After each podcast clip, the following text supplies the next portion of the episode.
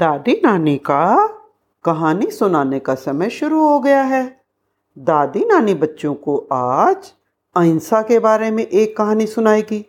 अहिंसा का मतलब होता है किसी को नहीं मारना और ना ही तंग करना।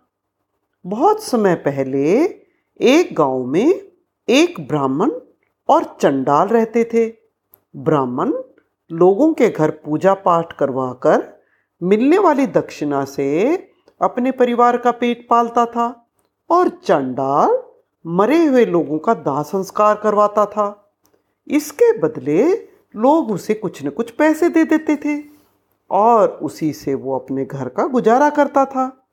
ब्राह्मण और चंडाल पड़ोसी थे। वो दोनों बचपन से ही साथ खेलकर बड़े हुए थे।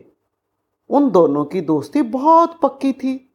दिन भर अपना अपना काम करते और शाम को दोनों पेड़ के नीचे बैठकर गपशप करते, अपने दिन भर की बातें करते और अपनी थकान उतारते। उन्हें एक दूसरे से मिले बिना चैन नहीं पड़ता था। एक बार जब दोनों दोस्त पेड़ के नीचे बैठे, इसी तरह की बातें कर रहे थे। तभी चंडाल ने कहा, दोस्त, मैंने तपस्या करके भगवान से कुछ ऐसी पावर्स लेने का फैसला किया है जिससे मैं लोगों की मदद कर सकूँ। मैं चाहता हूँ मैं बहुत मेडिटेशन करूँ और लोगों का भला करूँ। क्या तुम भी मेरे साथ चलोगे ब्राह्मण को चंडाल का ये विचार बहुत अच्छा लगा उसने कहा, ये ठीक रहेगा इससे मुझे बहुत नॉलेज भी मिलेगी और मैं भी मेडिटेशन करके फ़ेमस बनना चाहता हूँ ये सोचकर उसने चंडाल से हाँ कर दी। अगले दिन सुबह दोनों दोस्त नदी के किनारे गए और वहाँ दोनों बैठकर तपस्या करने लगे। नदी के किनारे पर बैठकर वो मेडिटेशन करने लगे, ध्यान करने लगे। कुछ घंटों तक वो शांति से वहाँ बैठे रहे, तपस्या करते रहे। तभी तेज आवाज़ों के कारण उन्हें अपनी आँखें खोलनी पड़ी। ब्राह्मण ने देखा कि कुछ मछुआरे नदी के किनारे पर खड़े हुए मछलियाँ पकड़ रहे हैं। वो नदी में बड़े बड़े जाल डाल रहे थे। जाल में फंसी हुई मछलियाँ छटपटा रही थी। मछुआरे पहले पकड़ी हुई मछलियों को नदी के किनारे सूखने के लिए डाल देते थे। इस चीज़ों से ब्राह्मण की पूजा, तपस्या या जो मेडिटेशन कर रहा था वो थोड़ी डिस्टर्ब हो गई। उसकी नज़र धूप में सूखती चांदी जैसी मछलियों पर पड़ी। वो सोचने लगा, ये मछलियाँ कितनी सुंदर लग रही हैं। मछुआरों को इनको पकड़ने में कितना मज़ा आ रहा होगा। और ये मछलियाँ तो शायद खाने में भी बहुत स्वाद होंगी। कितने दुख की बात है। मैं तो ब्राह्मणों के परिवार में जन्मा हूँ। मैं तो मांस मछली खा भी नहीं सकता। लेकिन उसका मन मछली खाने के लिए कर रहा था। इस डिस्टरबेंस से चंडाल की भी आँखें खुल गई। उसने देखा मछुआरे मछलियाँ पकड़ रहे थे। नदी के तट पर मछलियाँ छटपटा रही थी। इन सबको देखकर चंडाल के मन में बहुत दया आ गई। वो सोचने लगा, ये मछुआरे कितने क्रूअल हैं। इतनी सुंदर मछलियों को पकड़ रहे हैं और फिर इनको मार भी रहे हैं। इनको दया भी नहीं आती। ये मछलियाँ पानी में कितने सुख से तैर रही थी। भला कोई इतनी सुंदर मछलियों को भी पकड़कर, मारकर खाता है क्या? खाने के लिए तो बहुत सी चीज़ें हैं। इन मछुआरों को मछलियों पर दया करनी चाहिए। चंडाल सोचने लगा, मुझे समझ नहीं आता। कोई भी आदमी इतना क्रूवल कैसे हो सकता है? कितनी अजीब बात थी।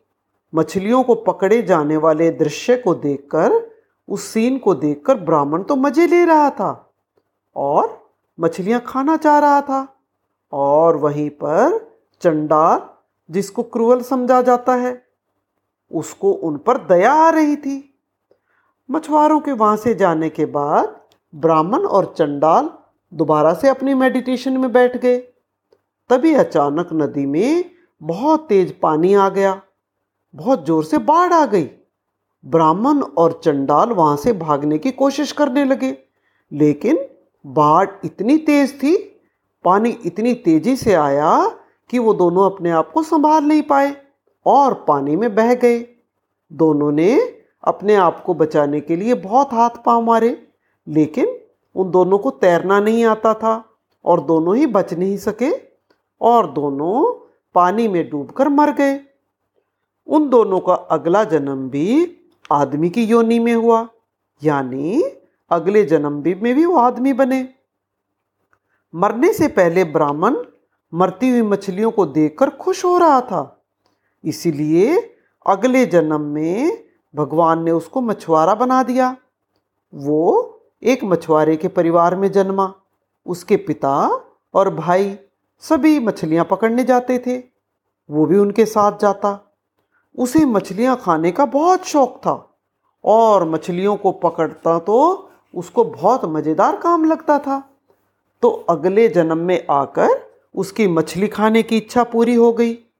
समुंदर में बड़ी बड़ी मछलियों को तैरते देखकर वो बहुत खुश होता था और अपने पिता और भाइयों से कहता, मैं इन सारी मछलियों को खाऊँगा बड़ी बड़ी मछलियों को खाऊँगा।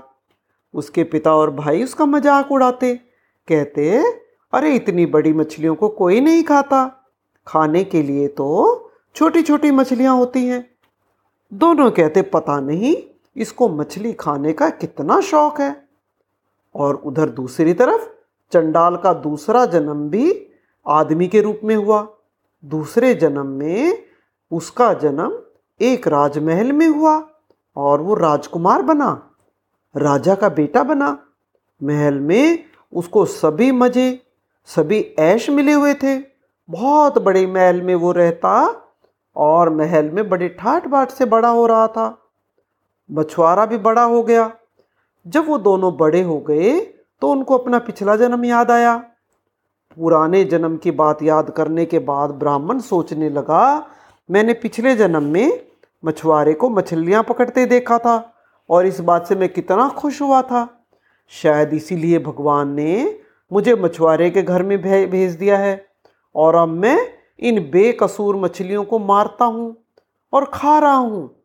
कितना पाप कर रहा हूँ। मुझे तो जीवों पर दया करनी चाहिए। तभी मेरा अगला जन्म सुधरेगा। और उस दिन से उसने मछलियों को पकड़ना और उन्हें खाना पूरी तरह बंद कर दिया। वो सभी प्राणियों पर दया दिखाने लगा। इसी बीच जो चंडाल राजकुमार बन गया था, वो बड़ा होकर राजा बन गया। वो बड़े न्याय से अपनी प्रजा का पालन करता था। उसको भी अपना पुराना जन्म याद था। वो सोचता, मैंने पिछले जन्म पर मछलियों के लिए दया रखी थी। शायद इसीलिए भगवान ने खुश होकर मुझे राजा बना दिया है। अब अगर भगवान ने मुझे अच्छा जन्म दिया है तो मैं हमेशा अहिंसा का पालन करूँगा। किसी भी जीव को तंग नहीं करूँगा और अपनी प्रजा को भी बहुत प्यार और ध्यान से रखूँगा, ताकि मेरा इससे अगला जन्म भी अच्छा ही बने। तो इस तरह से ब्राह्मण और चंडाल दोनों ने ही अपने पुराने जन्म से सीख लेकर अहिंसा न करने की कसम ले ली। उन्होंने सोच लिया कि हम पूरे जन्म में हिंसा से दूर रहेंगे। किसी भी जीव को नहीं मारेंगे, हर एक जीव से प्यार करेंगे, क्योंकि सभी जीवों में जान होती है, सभी को दर्द होता है। तो बच्चों, इस कहानी से हमें क्या शिक्षा मिलती है? कि हमें हमेशा अहिंसा का पालन करना चाहिए। तो आज की कहानी, बच्चों, यही ख़त्म होती है।